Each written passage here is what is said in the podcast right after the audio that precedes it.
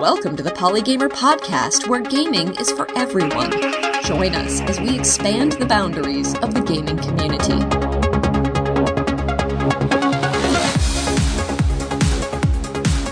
Hello and welcome to the Polygamer Podcast, episode number 75 for Wednesday, March 21st, 2018. I'm your host, Ken Gagne, returning after a brief hiatus. I apologize for having missed the February show, but I recently started a new day job, which I'm sure you don't want to hear about.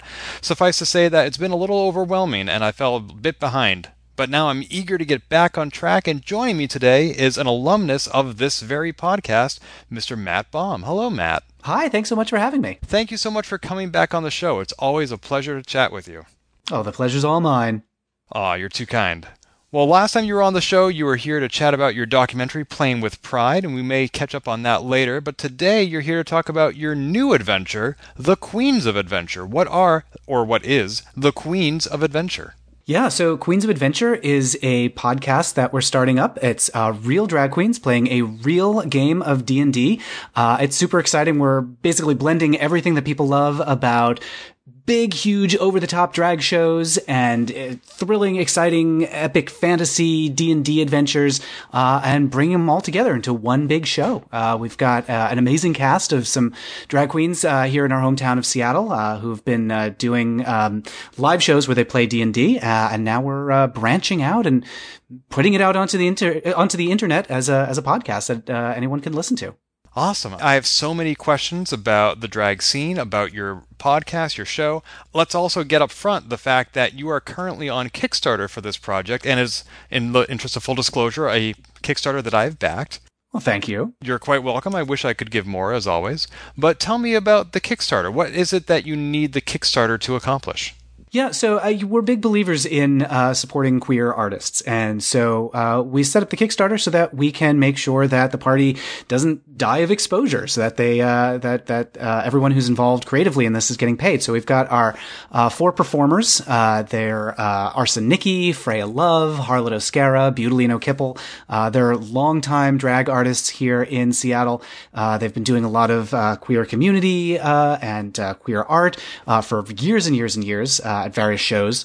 Uh, and then we've also got um, uh, artist Chad Sell uh, doing uh, some art for the podcast uh, to go along with it. he's also designed just a gorgeous postcard for the show. It's um, printed on foil and, and backers of the Kickstarter uh, are able to get that uh, of this uh, very epic uh, drag queen, uh, you know, with the rays of power emanating from her. Uh, so we want to make sure that artists involved in the show are getting paid, and we've also got a musician who are, we've want to make sure that he gets paid to to compose music for the show. That was the reason for for doing the Kickstarter we're also uh, reaching towards some stretch goals now of uh, live streaming some of the uh, adventures. So we'll have uh, live streams up of the, of the queens playing live and interacting with an with an audience. Uh, we've hit uh, three of those stretch goals so far, and we're moving along towards being able to have a theme song done for the show, being able to to pay for that, and then if we can make it to our top stretch goal, we want to have a fully illustrated module, an adventure that people can download and play. Uh, that's part of the the whole Queens of Adventure universe. Now, I would say that those goals might be ambitious, but you hit your crowdfunding goal pretty quickly after launching this Kickstarter.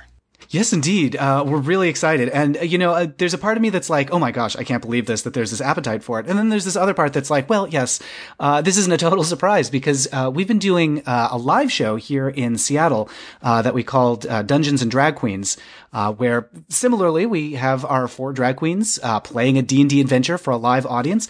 And those shows always sold out every time. so there's definitely demand for something like this, something that combines the you know queer culture of drag shows and the imagination and fantasy of D and D. Uh, so uh, putting it out onto the internet, uh, it's been a relief and uh, a surprise, but not a complete surprise that uh, people are willing to to back the Kickstarter. So uh, we're we're super excited that that we're able to hit that funding goal and, and reach for some exciting stretch goals. Now, help me understand how surprising was this? Was this your first Kickstarter campaign? Yeah, very first Kickstarter campaign. Wow, so you didn't have like this long history of crowdfunding techniques and practices that you knew would be successful and that you applied. You were just kind of hoping for the best. We're learning as we go. Uh, that having been said, uh, I do have uh, for some of my other work uh, as supported on Patreon. So I've got a podcast called Sewers of Paris, where I talk to gay men about entertainment that's changed their lives, uh, and so uh, that's been supported on Patreon. I also do some YouTube videos. I have a series called Culture Cruise, where I talk about queer content on um, TV and in movies and books. and I have Patreon supporters who who keep that going. Uh, but that's more of an ongoing type basis. And this is the first time we've like kickstarted a project, uh, and and certainly the first time we've kickstarted something that involves uh, other people uh, besides just me. You know, I've, it's one thing to have a Patreon for my podcast, my YouTube videos, uh, but uh, doing something this big and this ambitious with so many different creative people is uh, it's it's definitely the biggest undertaking I've I've done so far. Oh, that's super exciting. And, you mentioned the sewers of Paris. You are, of course, an accomplished podcaster in your own right. Will you be able to repurpose any of the equipment for this new project? Well, that's one of the other things that we're kickstarting for is, um, you know, I've got some equipment and software that I use to edit uh, that podcast, but recording um, six, five to six people around a table is going to be a little bit different. Um, we have uh, we've done some test sessions where we get uh, all the drag queens together, um, and something that we've discovered is that just having one or two mics is totally insufficient. Feeding everything all together into uh, one track is it's not really going to work for editing like a big group podcast. Uh, it turns out that when you get drag queens together to play D and D, uh, there's a lot of laughing and shrieking and like muttering under the breath and um, you know sort of cutting remarks muttered to the side. Uh, so we need some more sophisticated audio equipment in order to record everybody and have it be a pleasant experience uh, for the listener. Uh, so that's where some of the other Kickstarter money's going. We're, you know, getting, uh, microphones and, uh, you know, a, recording, uh, a little box to record everything onto. And, and then just like basic stuff like, uh, you know, we got to make sure we've got enough cables to, to feed everybody's mic into, into one machine. So it's, we're basically creating, my partner James and I are doing this together. We're, we're sort of creating a, recording studio in our apartment, for this show. And you can fit all your entire cast in your apartment? Uh, yeah, just barely. Uh, we were able to get them all together a few weeks ago. Uh, everybody in full drag, uh, sitting around a table. Uh, if you go to the Kickstarter, it's at queensofadventure.com. You can see, uh, the video that we, uh, shot with them. Uh, you can see some footage of them sitting around the table and rolling the dice and, uh, consulting their character sheets. And, uh, everybody's got a glass of wine in front of them because it's kind of important when you get drag queens together, make sure that, uh, you, you got that flowing. Uh, but yeah, you can, um, you know, we we we, we kind of crammed him in, but uh, but we've got him there, wigs and all. that does sound like fun. So that's the Kickstarter portion of our episode. Let's talk about the actual show that you are kickstarting, which is, as you said, a bunch of drag queens playing Dungeons and Dragons or other RPGs. As I warned you before the show, drag is an aspect of diversity that I know very little about. So not only for my benefit, but also possibly for our listeners, can you give me sort of a drag 101? Yeah, sure. So, I, you know, something that uh, I think might be a little prohibitive or I don't know, intimidating uh, for people when they come to drag is uh, that there's a lot of references and it seems like there's a lot of rules and uh, there's a, a, certain way of talking um, and there's a certain history to it all. Uh, but it's actually, you know, that's one of the things that drag has in common with D and D. That there's a lot of lore and backstory and um, just uh, accepted ways of, of of going about playing. But you know, ultimately what it comes down to is if it's fun, you're doing it right. Uh, whether it's D&D or whether it's drag, uh, the same holds true. So, you know, I guess a, a 101 on drag is basically, uh, what you need to know is that, uh, drag is a way of exploring slash celebrating, uh, gender and, um, you know, taking a look at the rules of how do we dress ourselves up as a man? How do we dress ourselves up as a woman? And say, okay, well, those are the rules, but what if we broke some of them? Um, and so it's a, you know, sort of a, a form of, uh, I don't know, it, it's maybe a little too highfalutin to say that it's like social hacking, but it's, uh, you know, a, a way of, uh, changing your presentation and, um, experimenting with the way that you put yourself out into the world. Uh, RuPaul has this saying where, uh, she says, we're all born naked and the rest is drag. And I think that's really true. It's the way that you uh, dress yourself up and present yourself. We've all, you know, we're all wearing a costume uh, at, at, at any point during the day.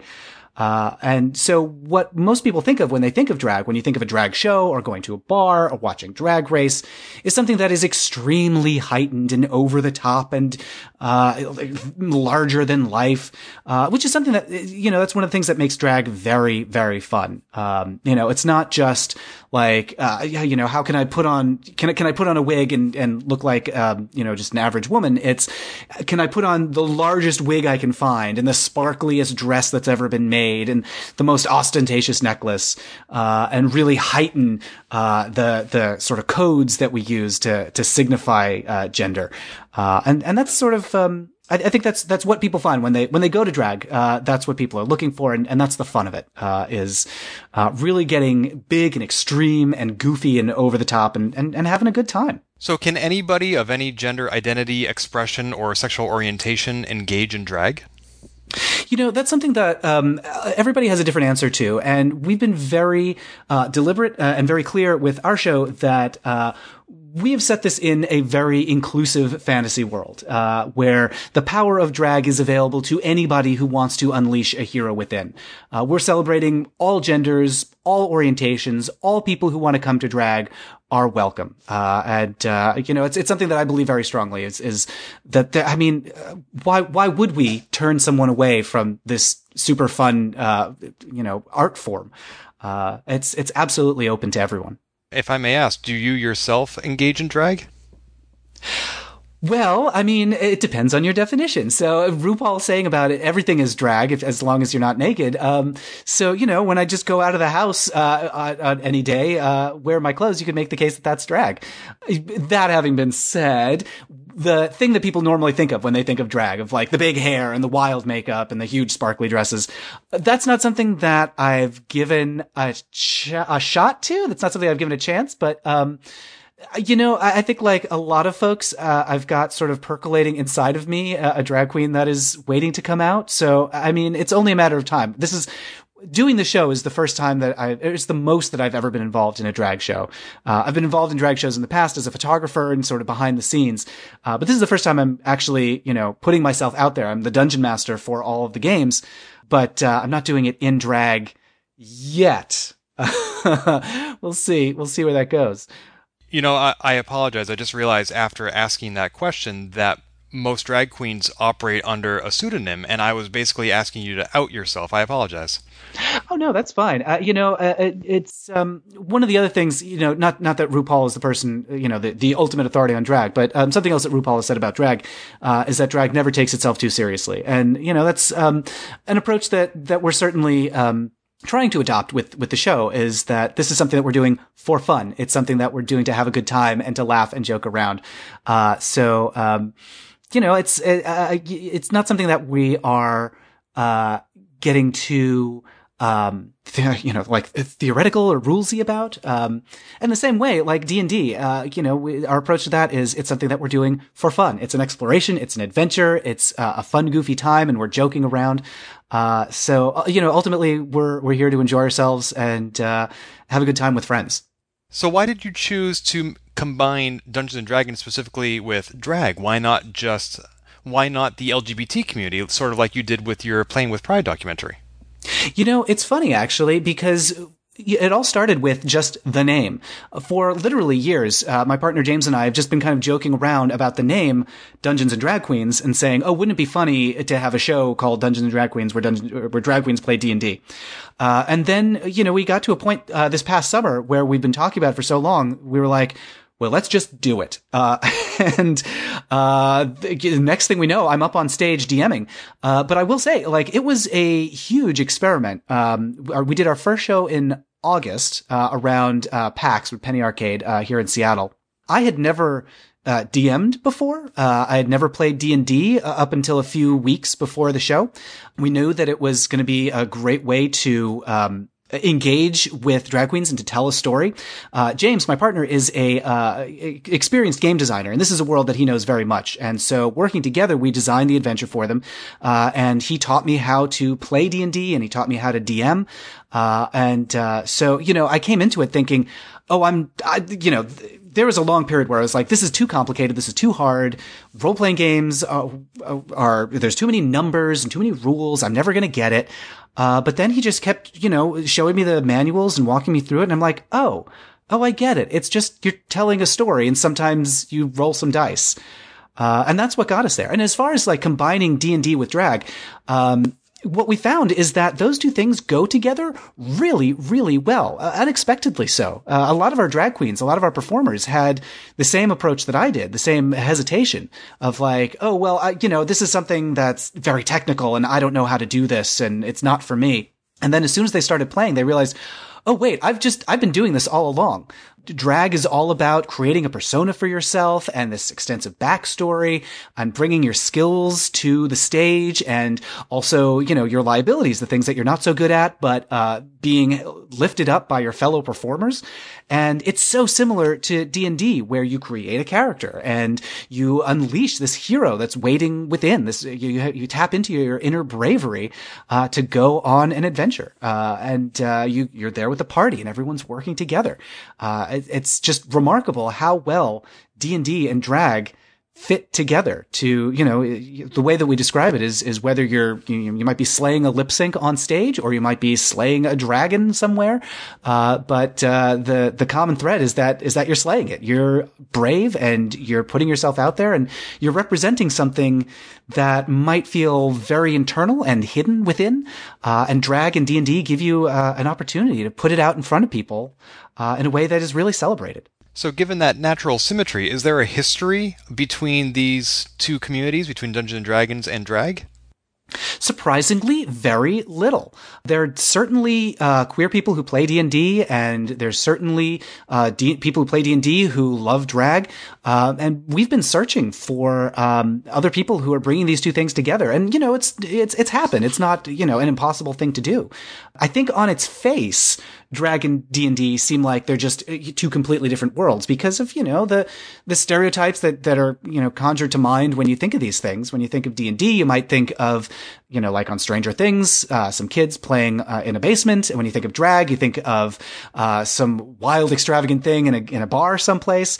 But ultimately, it's all about, uh, imagination, fantasy, and adventure. And, uh, we're so excited to, to, you know, brought these performers together at this uh, really exciting, fun intersection. Tell me more about your performers. How did you choose this specific cast? So we really lucked out with our cast. Uh, they're all uh, local Seattle uh, drag performers. Uh, we've got Harlot Oscara and Butalino Kipple, who are a real life couple. They've been together for many years, uh, and they do a show called Family Meal uh, once a month at a place called Kremwerk here, which is also the, the same building where we do our our live show. Uh, and they uh, are very. You could think of them as more uh, experimental drag. They both have um, Harlot has a beard and Butaline has uh, a mustache. Uh, and you know, uh, when you go to a family meal show, you are definitely going to be surprised and challenged, and you're going to see something kind of strange and goofy and playful and fun. We've also got Arson Nicki, who uh, she likes to try to do more transgressive drag. So there's a, a real um, quality to her drag where like I'm looking at some strange otherworldly creature and I don't know what exactly I'm seeing, but it's so compelling I can't look away.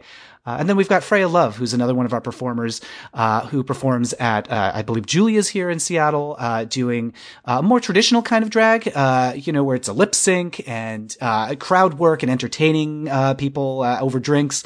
but she's also super creative. Um, she, despite doing more traditional drag than our other performers, she's really the, the, the wild card of the show. Um, she's very new to D&D, so, she came to it completely fresh and she's definitely the one one who surprises and challenges me the most as the DM. She's the one who says, can I use this spell in some way that it, it has never occurred to anybody else to use this spell? Uh, she's a water genasi, which means she has a lot of water uh, uh, uh, based uh, magic. So she's always trying to use her water to like oxidize an enemy or uh, crystallize ice uh, around an enemy. She's using it to float strangely in water, or um, she's taken on a deity uh, that she worships. That's basically Cher she really like startles us every time we're doing a show. Um, so we've been doing the live show that we called uh, Dungeons and Drag Queens. Uh, that was, you know, for an audience at Kremwerk and Timbre Room here in Seattle. Uh, now, Queens of Adventure is the podcast, uh, so we'll be able to do a more ongoing type of adventure and get those four queens, uh, you know, on a on a more uh, serial sort of quest. So they'll be able to instead of just having like a two hour live show one-off adventure. Uh, we're going to be able to have them uh, doing something a little more uh, ongoing, uh, which you know I- am super excited for because they've all worked together, they're colleagues, and uh, they've been doing shows uh, and partnering on on live performances for a long time. so it feels like a very natural fit to have them. going on a you know a fantasy adventure in the same way that they have been doing drag performance together over the course of many years. How have the live shows been received? I assume positively since you're turning it into a podcast. Yeah, they sell out very fast. Uh, we uh, have done four so far here in Seattle. Uh, the first one we did around PAX. Uh, then we, you know, and it was a huge experiment to be like, is there anything to this? Is this going to work? And we were convinced when we were doing this, like, this is too weird and we're going to get five people there and they're all going to be our friends who we begged to come. And sure enough, the night of the show, there's literally a line around the block. Uh, then we did another one for Halloween, uh, where they were in a uh, haunted amusement park. Uh, we did one for the holidays where they were in um, a blizzard. Uh, we just did another one. It was a mystery set on a cruise ship. Uh, and every single time, line around the block, tickets sold out. Uh, when we're recording this, we're about to do a live show in San Francisco. That's uh, on the 20th. Once again, uh, you know, this, it's a big uh, experiment because we're going to a new city. Uh, we're going to see if people are into it. we're doing Queens of Adventure live for San Francisco for the first time. And once again, tickets are moving very fast. I think we've only got a few available, and the show's in just a couple days. So, it, it, definitely seems as though there is demand for that, uh, you know, a, a craving uh, for LGBT heroes uh, to, you know, inspire people and uh, remind people that they're part of a big tribe of of queer heroics. You've mentioned a couple of times that you've done the show around PAX, but not at PAX. Do you bring your show to game conventions? Well, the show that we're doing in San Francisco, we're going to be doing. Uh, it coincides with the Game Developers Conference, uh, and we would love to do more uh, around uh, uh, conferences. So, um, you know, PAX was a, a, great opportunity for us to do our first one. Uh, we did our most recent one during uh, Emerald City Comic Con here in Seattle.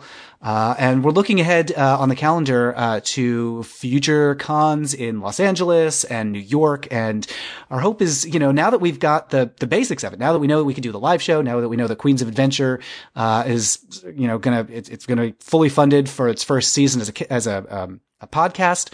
Uh, now we're, uh, you know, we are very excited about taking it to cons and saying, uh, hello, we have this show. We know how to do it and we'd like to put it on for you. And, and people seem to want this. So, uh, it's definitely something that, uh, we want to do more of.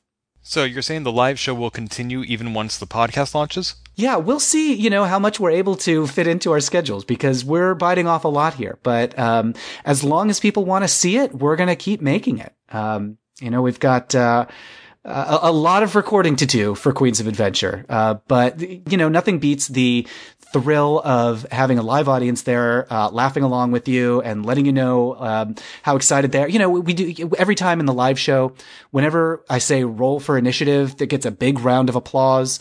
Uh, we also have interactive elements with our audience where uh, the audience um, has paddles. Certain people in the audience have paddles that they can hold up to add one or subtract one from any dice roll. Uh, so we always make sure to incorporate our live audiences.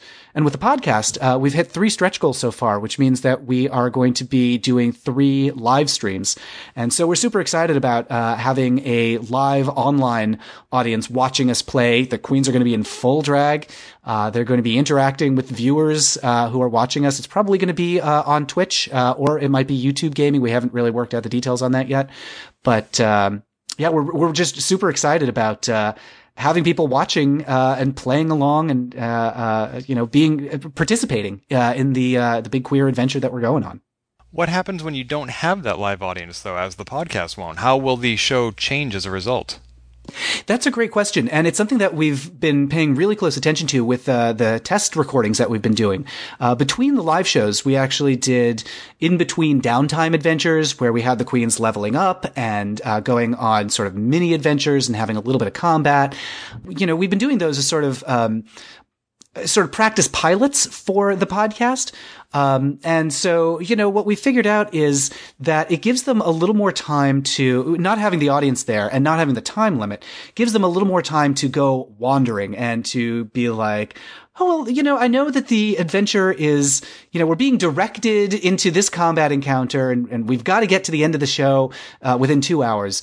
Uh, but I just saw, uh, you know, like some weird wild animal scurry down uh, a back alley and I'm going to go chase it. Uh, and so when we're doing the podcast, it really gives them an opportunity to chase down tangents and also just to riff on each other's comedy. Uh, because ultimately it's a, it's a comedy show. It's a, uh, it's super funny when you get a bunch of drag queens together, having the, the microphones in front of them and saying like, just, you know, go on this adventure and do what you want. Uh, and it's going to continue week to week uh, gives them a lot more time and a lot more breathing room to uh, make fun of each other or to uh, come up with some bizarre solution to a problem that takes more time than we'd be able to do on the show. Uh, it gives them a lot more time to just do the like riffing and going off on weird, hilarious tangents. Uh, and making references to drag race or queer history or uh, just you know uh, it's somebody's um, wig or shoes or whatever. Uh, you know, it, it, uh, really, uh, opens up a lot of possibilities, uh, for the show. You know, we've had in the live show, there's a breakneck pace where they're either um, there's one show where they were fighting killer wigs. There was another one where uh, you know they were uh, at an amusement park and they had to identify um, animals a, on a carousel that uh, they had to sit on to bring to life. Uh, there was a challenge where they had to vogue, uh, and these are all very visual things. Uh, so on the podcast, um, we're really focusing on weaving a picture and, and painting a world of fantasy and imagination for for the listeners. You'll be missing not only the audience from your recording, but also the visual aspect. As you said, drag can be larger than life, and I'm sure a lot of that comes across in the personality and the delivery, but also I'm sure some of it comes across in the visual and the aesthetics as well. How will the show compensate for not having that visual component? Yeah, it's true, and something we're really aware of. A, big part of drag is the look. But that having been said, there's more to drag than just an outfit you know, with the podcast, we do have um, some art that we've had. Uh, Chad Sell, who's a, a, really celebrated drag illustrator, his work's been featured on Drag Race in the past, uh, doing some visual work for us. Um, but beyond just uh, the look of the outfits, uh, drag is also an attitude. Uh, it's a conjuring up, like I was mentioning before, of uh, something uh, a bit more internal and and uh, more inward. Uh, it's the bravery and the creativity and the fierceness uh, that uh, a lot of people have sort of percolating below the surface. Um, so even when you can't visually see the drag performers, hearing their voices and hearing their attitude and the fun that they're having and the way that they're bouncing off of each other.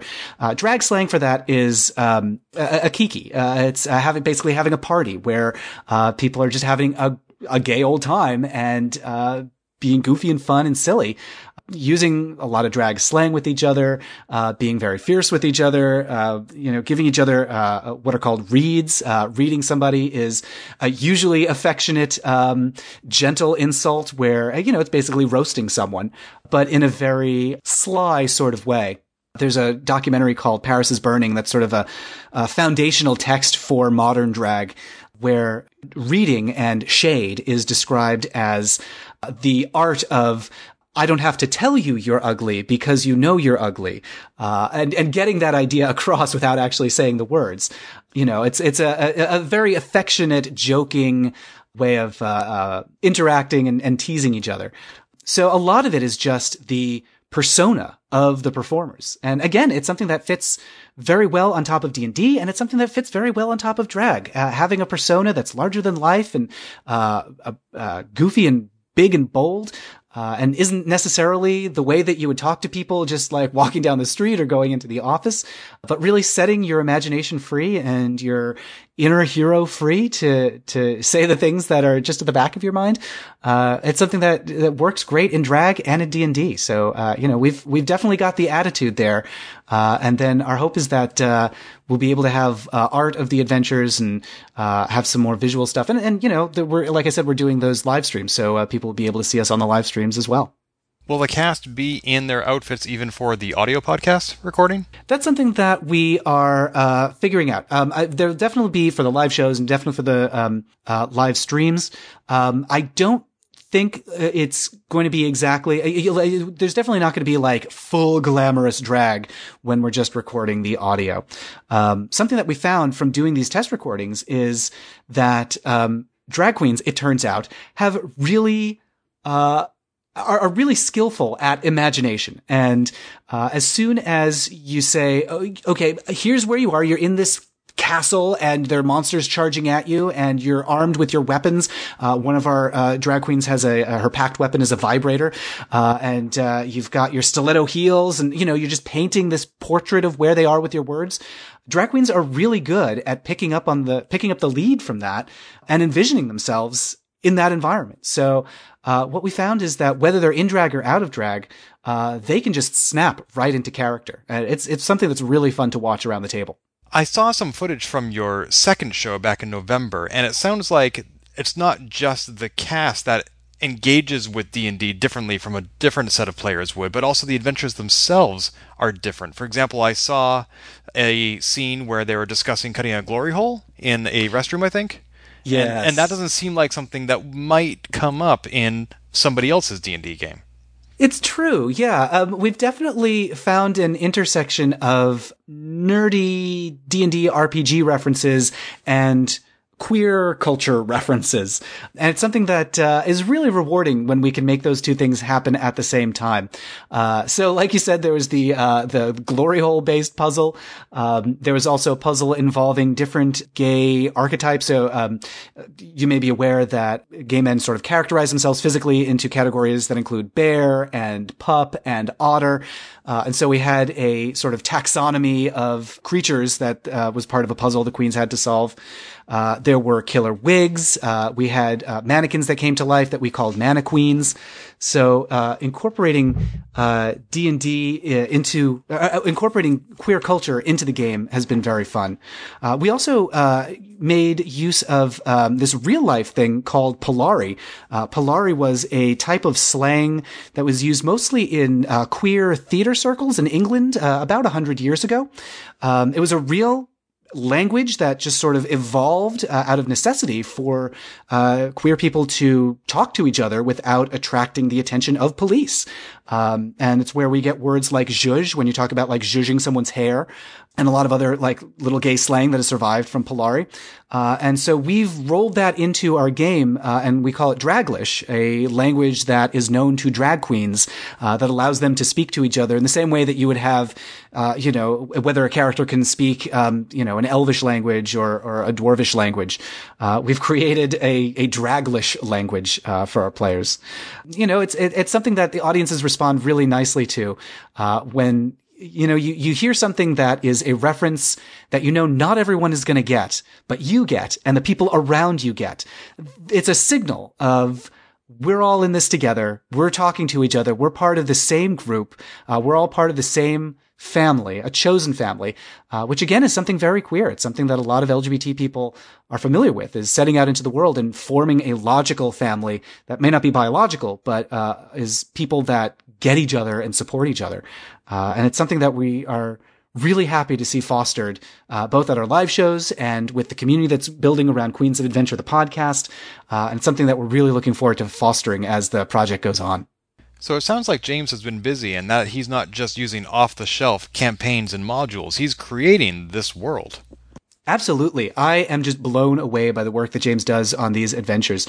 Uh, we work together to create them, but James is really uh, the mastermind who he has a ton of experience uh, as a game designer. He's worked at LucasArts and Capcom and Leapfrog, uh, designing games there. And uh, now he's brought that sensibility. Uh, you know, he really knows fun. Like it, it's amazing, like how skilled he is at understanding what is enjoyable and fun and what makes for a good game, uh, and how to blend freeform creativity and a little bit of rules and structure in a way that uh, is a pleasure to play and a pleasure to watch.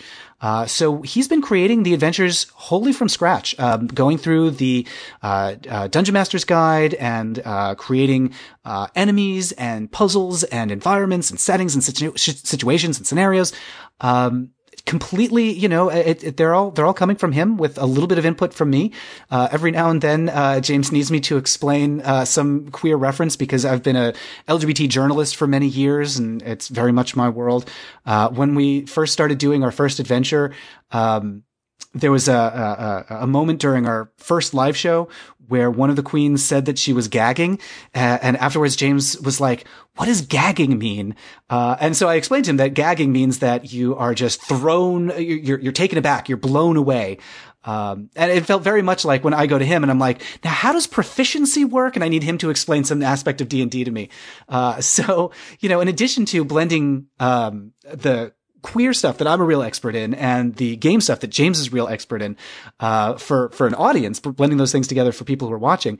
Uh, it's also something that has, uh, really nicely, um, brought us together as a couple. Uh, we've been together for about 15 years and it's, it's really helped us, um, understand each other and understand each other's passions, uh, in a way that even after 15 years, you know, it's, it's been a new way for us to, to relate to each other and create something together as a couple. Did you and James have to have a discussion about which one of you would have been the dungeon master? uh, no, actually. So I'm usually the uh, face of the projects that we work on. James is very behind the scenes.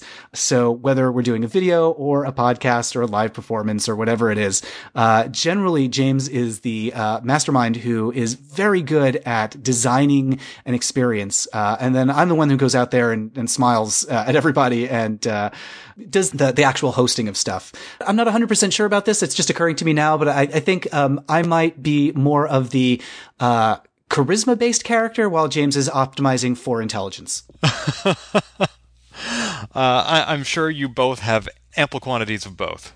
I like to think so. Uh, you know, I, I, like I said, I came to D and D very recently and was really pleased by how accessible it is you know, I'd always thought like, oh, this is not for me. I don't understand it. It's too complicated. Um, and then, you know, I was able to pick it up very fast, uh, thanks in large part to James teaching me, but also because fifth edition of D&D is just super fun and well designed, uh, and, uh, easy for people to come to. So, you know, even if somebody has no idea how D&D works, you know, it's, it's very easy to listen to people playing and to pick up what they're doing. Uh, people have listened to the Adventure Zone or Harmon Quest. You know, it's, it's very much like uh, a radio play, uh, with occasional numbers being thrown out that you can pay attention to if you want to. And if you're not interested in the stats, that's fine too. Now, my understanding is that the Dungeons and Drag Queens live show is not also the name of the podcast. The podcast is called Queens of Adventure because you didn't want to necessarily restrict yourself to games that sound like Dungeons and Dragons. Is that right? Well, yeah. So, um, Queens of Adventure we settled on um, because it, it, really sums up what's going on in the show. They are queens. They're on an adventure, and we're using queens, you know, to mean anyone who unleashes that inner hero. Uh, like I said, it's open to people of all genders, all orientations. Um, it's something that uh, we feel very strongly is accessible to everybody. Queens of Adventure just it, it felt like the right thing to describe what we're doing.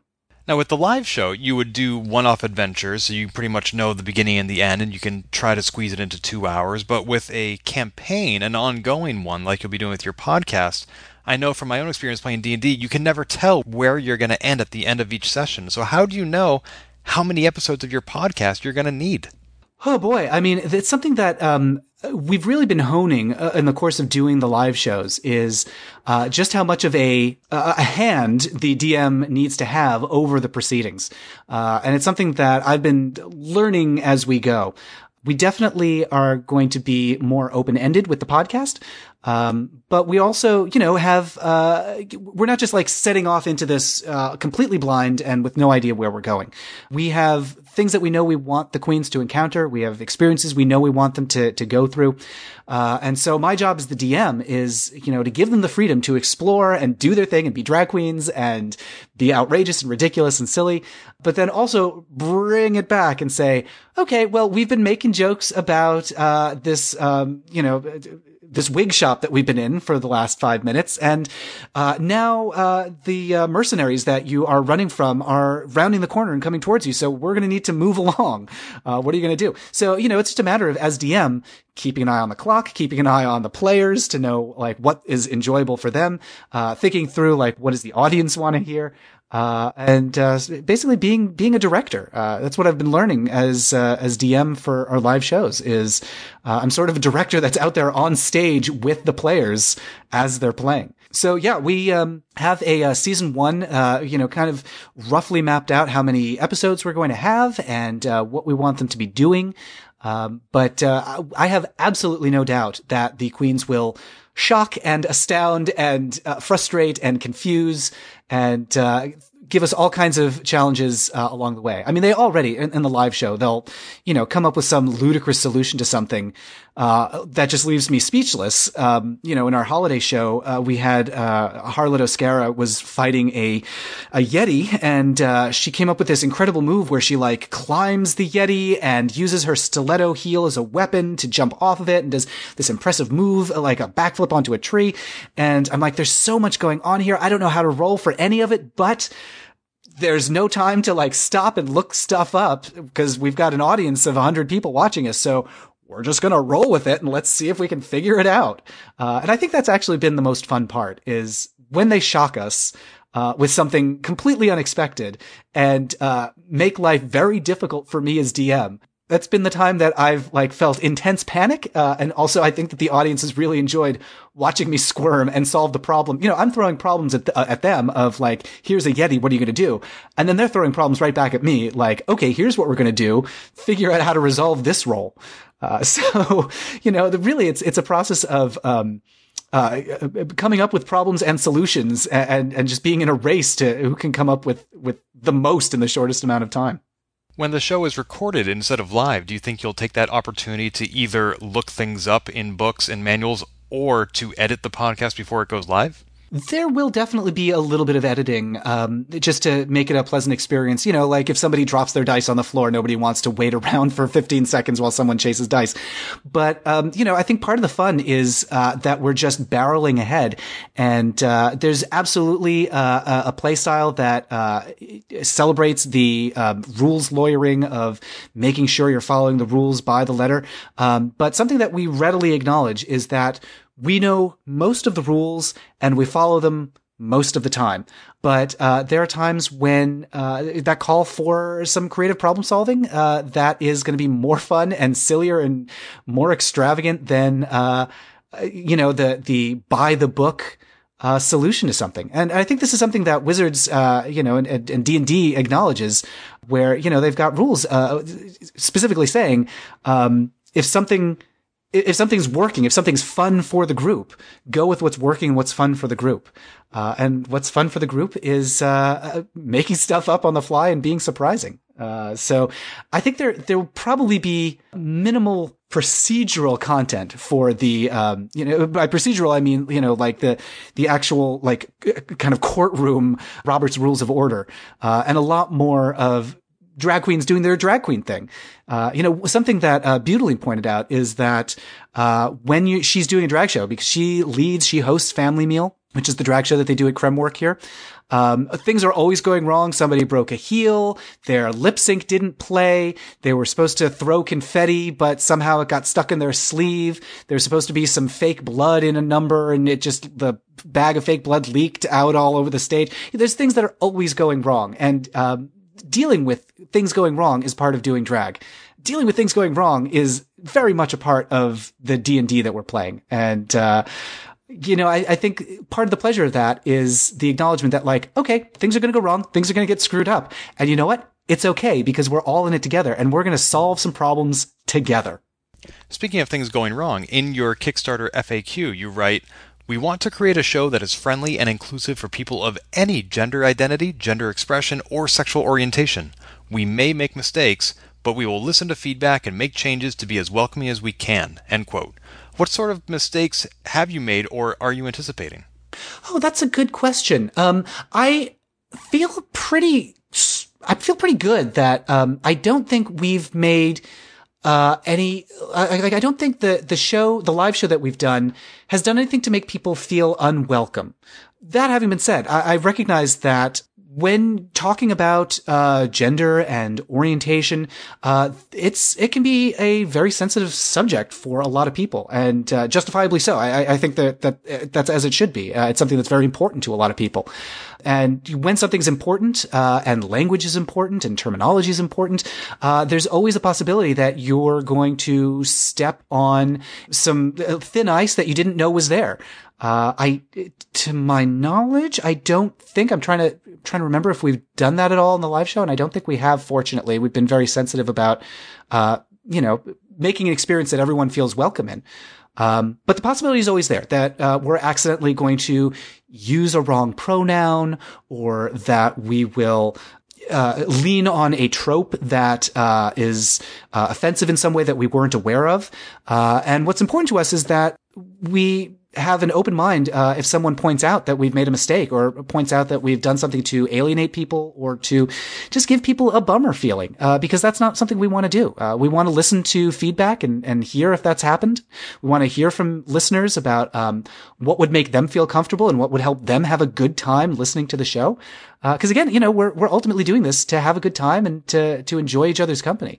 It's something that I've heard other podcasts do very nicely. Uh, it's something that I've seen other performers do very well. Um, uh, you know, I have a lot of respect, for example, for uh, another local Seattle drag queen, BenDeLaCreme. Uh, she's been speaking really eloquently about uh, her belief that drag is for everybody, uh, and her respect for uh, a lot of the transgender queens that have appeared on Drag Race. Um, I just saw a live show with um, Jinkx Monsoon, who is uh, another Seattle drag queen uh, who's had, uh, you know, she's she's really been a pioneer when it comes to, um, uh, uh, you know, using pronouns that affirm someone's um, gender.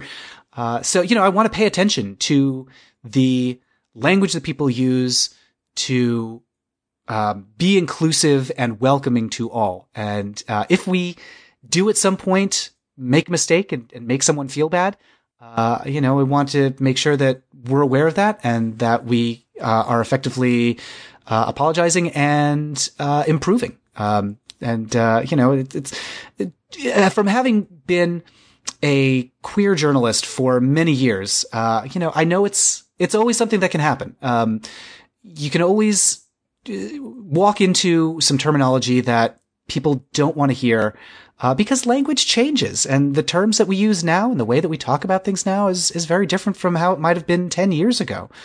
You know, 10, 10 years ago, uh, I had no idea, uh, like I personally, as, as a queer journalist, uh, I really was not sensitive to, uh, to pronouns. Uh, you know, at most I would have said, you know, referred to someone's preferred pronoun. Um, you know, not really thinking through, well, it's really not a preference. It's something that affirms their actual gender. Uh, so it's something that, that I've had to learn and, and get better at. It's something that I've seen other, uh, drag queens learn and, and get better at. Um, you know, welcoming people of different, uh, genders and orientations into shows. Uh, and so, you know, the more drag opens up to more people, the more people who can play in that space and have a good time, uh, the better. Well, I was going to close by asking what your goal is for this podcast beyond just entertaining people, which itself is worthwhile. What else do you hope will happen by merging these two communities and showing them off to the world? It sounds like you sort of just answered that. Well, yeah, you know, with a lot of the work that I do, my goal is just connecting people and uh, bringing people together in a way that they can have a good time. Uh, ultimately, the goal of the show is let's have fun. Uh, let's connect with each other. Let's understand each other. Let's go on an adventure together. Uh, we could see from our, our sold out shows uh, here in Seattle that there is this powerful craving for queer D and D. There are simply not enough LGBTQ heroes out there. So we want to have this podcast uh, as a uh, essentially a, a beacon, a safe place, uh, uh a, uh, a haven for folks who are who want to see queer heroes going out into the world and uh, who can you know we want people who are listening to feel like they're part of that family that big extended family of uh, D&D geeks and drag geeks and uh, people who are passionate about uh, playing a game and performing. Uh, we want uh, everybody to to feel like there's a place where they're welcome and where those different interests can can overlap. And I think that's something that we've done in a way that I'm really proud of with the show. And I'm just really excited to, to get the podcast going. Well, I'm really excited to listen to it, and I'm so glad that you're one of those people who is pushing for that more inclusive world and are creating the channels and the media that enable it to happen. So thank you. Absolutely. Well, thanks for thanks for your interest in it. It's something like I know for you, like not not knowing anything about drag, uh, we definitely want to make this uh, a show that someone who doesn't know about drag or doesn't know about D and D, that's it's something that you could just walk right into and, and be welcome right off the bat. I know only slightly more about D&D. The last time I played was 17 years ago, and it was a D&D second edition. I was playing a Oh, wow. level half-elf thief. Okay. There have been a lot of, cha- you know, there's been a lot of changes, but also there's a lot that's still very similar. Um, James and I were just watching the Dungeons and Dragons cartoon from the 80s. Uh, Oh my god, I uh, love that show so much. it is so campy. I mean, I, you know, I just use the word campy to describe it, which is, you know, a word that often is used to describe drag. But, you know, even there, there's Tiamat is in the first episode. You've got Beholders in the second episode. You've got your uh, acrobats and your uh, thieves and your wizards. Uh, there's a lot that's very familiar about it. So, you know, the the rules may have changed a little bit since uh, 1980 something, uh, but uh, you know the spirit of it of we're going to go and uh, have an adventure and use our imaginations. I mean that's that's always going to be uh, just baked into the DNA DNA of of the game. So that's what you're going to do is you're going to advertise to people of our age demographic and you're going to say if you grew up watching the Saturday morning cartoon, you'll love Queens of Adventure. I hope so. I hope the people who grew up with the cartoon love it. I hope the people who love Drag Race love it. I hope the people who are playing D and D for the first time now love it. Uh, with fifth edition, there's a lot of people coming to the game very fresh, like me. You know, I was just listening to a thing about how like it's very big in Hollywood right now. Like Joe Manganiello is a big D and D player. Vin Diesel plays a lot of D and D. Uh, of course, we, you know, you've got folks like Felicia Day who are like, uh, you know, icons of, of, uh, geeky queerness, um, with, uh, or at least queer friendliness. Um, so seeing, um, seeing how many people are, I, I don't want to say closeted, but seeing how many people you might not expect, uh, are playing a, a role playing game, uh, like, are just deeply invested in is something that like really warms my heart. I was wondering how you've acclimated yourself into this culture of D&D that you're fairly new to. For example, do you watch Felicia Day and Wil Wheaton YouTube shows? Do you read Knights of the Dinner Table? What do you do? Yeah, so um, a, a couple things. Um, I, you know, I'm just like voraciously uh, reading through the books uh, right now. Uh, I'm reading through uh, Tales uh, of the Yawning Portal, Tales from the Yawning Portal, uh, just to get a little better about understanding what makes for a good adventure. Uh, of course, I listen to the uh, Dragon Talk uh, podcast that Greg Tito does at Wizards. Um, uh, Matt Colville has a really fantastic series of YouTube videos. It's you know teaching people how to be a good DM. Um, you know, there's the the Force Grey series that uh, is very fun to watch. So, uh, and uh, the Adventure Zone has been a huge inspiration for us. Um, you know, listening to uh, you know people who have a great chemistry with each other. That's um, a, a family. It's brothers and their dad playing D and D. Um, listening to them uh, play and, and watching Harmon Quest, uh, where you've got a bunch of comedians sitting around a table, uh, telling a story and being funny and, you know, striking that perfect balance between just jokes, jokes, jokes, jokes, but also you guys, we have an adventure to go on, so it can't just be constant jokes all the time. So those are those are those are some of my influences. Uh, there's also a great podcast um, that's based here in Seattle called uh, D20 Dames. Uh, that's really lovely and and uh, a really beautiful, gentle approach to, to role playing games. Uh, it's a cast of all women who are going on an adventure. Um, and, uh, uh, I, uh, just, I, I love listening to that show. Uh, and there's more out there than I can possibly consume. So I've just been gobbling it down wherever I can find it. And Queens of Adventure encapsulates and draws from the best of all of these media. That's my hope. Uh, yeah, that, uh, we can learn from what other people are doing and build on it. And, and hopefully they'll like what we're doing and, and they'll incorporate. I mean, my dream is, uh, for, uh, the, the queer content that we're putting into Queens of Adventure, uh, to see that reflected, uh, in other shows, for that to have a ripple effect out into other D&D and for people to, you know, incorporate mannequeens or, um, you know, we've got, uh, some, uh, recurring NPCs. Uh, we've got one, uh, a gnome that we've named Nomi Malone, which is a reference to Showgirls, uh, the, the main character in the movie Showgirls. You know, I'd love to see like some more queer references being, um, picked up by other, other, uh, D&D groups. Uh, so hopefully, fingers crossed, uh, we can, we can have as much of an impact on, uh, other people as, as they've had on us. And remind everybody where they can find Queens of Adventure to make all this happen. Yeah, it's at queensofadventure.com. Uh, right now, that's uh, pointing towards the Kickstarter where you can uh, back the uh, first season. Uh, we've uh, funded the like the base of the first season, so now we're reaching for some stretch goals. those are some live streams with the queens, um, and then also, um, you know, it'd be a dream come true if we can reach this point of hiring some artists to do a fully illustrated adventure that people can download and play themselves. I'm so excited for that. We're also working with um, a composer named Major Scales, uh, who uh, is a, a, composer here in Seattle who works with Jinkx Monsoon and does a lot of um, cabaret uh, type uh, music. Uh, so we're hoping that uh, we can get to a fundraising point where we can hire him to do a, an original theme song for the podcast. so queensofadventure.com is the is the Kickstarter. Oh, and of course we've got some really fabulous rewards for backers too. Um, you know, it's very important to us that we incorporate the audience. So, uh, backers can uh, vote on game elements so they can have a, a big impact on the game.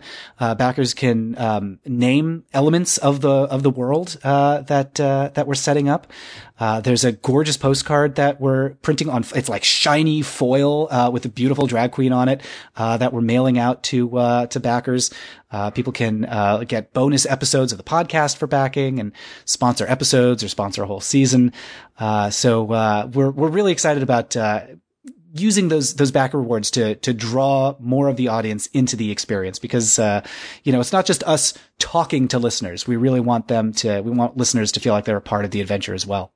Excellent. I'll include links to all of those in the show notes. Fantastic. Matt, it has been such a delight to have you back on the podcast again. I hope next time maybe you'll bring James with you. We'll see. He's a very mysterious figure. He's shadowy and unknowable, but uh, you know you can you can see him lurking in the background at some of our uh, some of our live shows. Well, I would certainly hate to dispel that mysteriousness, so I will just channel him through you. Okay, good. Great. Thank you so much, Matt. Have a good day. Thanks. You too. Talk to you later. This has been Polygamer, a GameBits production. Find more episodes, read our blog, or send feedback at polygamer.net.